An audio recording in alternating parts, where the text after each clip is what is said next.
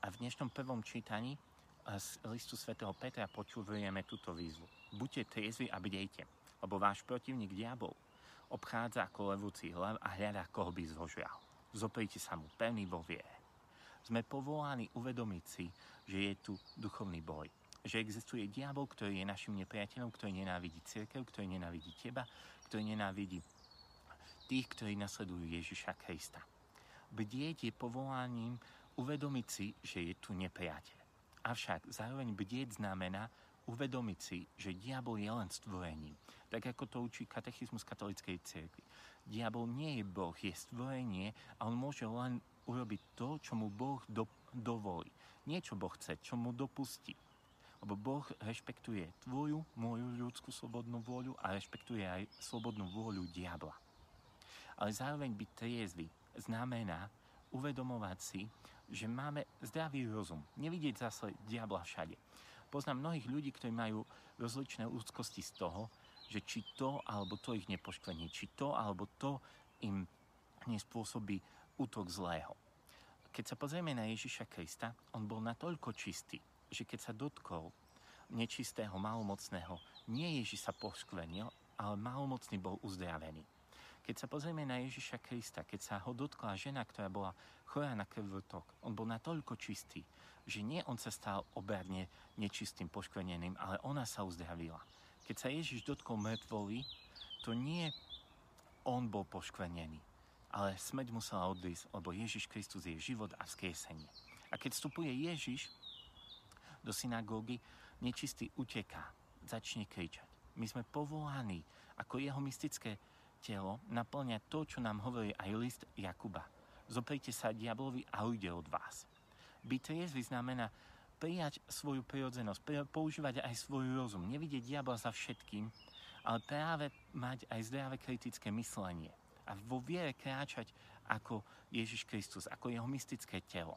Áno, naša prirodzenosť je zranená dedičným hriechom, ale aj zdravý rozum je dar od Boha.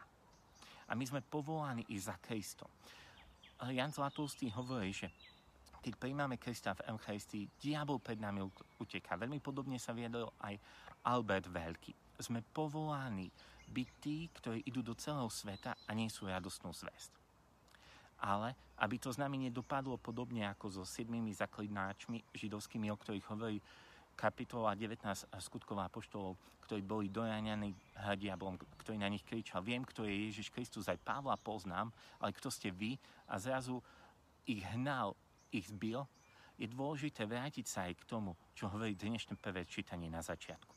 Milovaní, všetci sa navzájom zahodejte pokorou, lebo Boh pyšným odporuje, ale pokorným dáva milosť. Pokrojte sa teda pod mocnou Božou rukou, aby vás povýšil v určenom čase. Na Neho zložte všetky svoje starosti, lebo On sa o vás stará. Ak chceme obstať v duchovnom boji, sme povolaní zanechať ustarostenosť. Sme povolaní zložiť svoje starosti na pána. Čo dnes zamestnáva tvoju myseľ? Čo dnes bráni tebe, aby si bol upriamený na Krista? Ak chceme vyhrať v duchovnom boji, ak chceme obstať proti nepriateľovi, potrebujeme zložiť svoje starosti na pána, dôverovať jemu. Lebo nie našou silou ani našou mocou, ale jeho milosťou môžeme zvyťaziť. Kde ty dnes prežívaš strach? Kde ty prežívaš dnes úzkosť? Kde prežívaš obavu? Kde si príliš ustarostený? To je čas, ako odpoveď na dnešné Božie slovo, zložiť na pána. Prejaviť svoju dôveru voči nemu. A druhá výzva je práve pokora. Niekedy si myslíme, že pokora je málo myslieť o sebe. Málo si myslieť o sebe.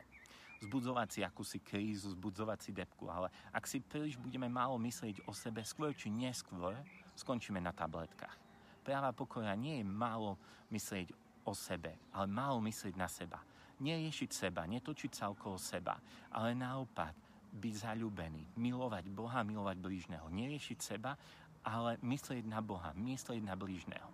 Dnes ťa chcem pozvať k tomu, aby si sa zamyslel, na koho si zabudol, kde ti chýba pokoja, kde príliš riešiš seba samého, kde sa príliš točíš okolo seba samého a na koho z blížnych si zabudol. Dnes vo svoje starosti na pána, rozpomen sa na tých, ktorých ti vložil do srdca a zabudni na seba. A tak to vyhráš duchovný boj.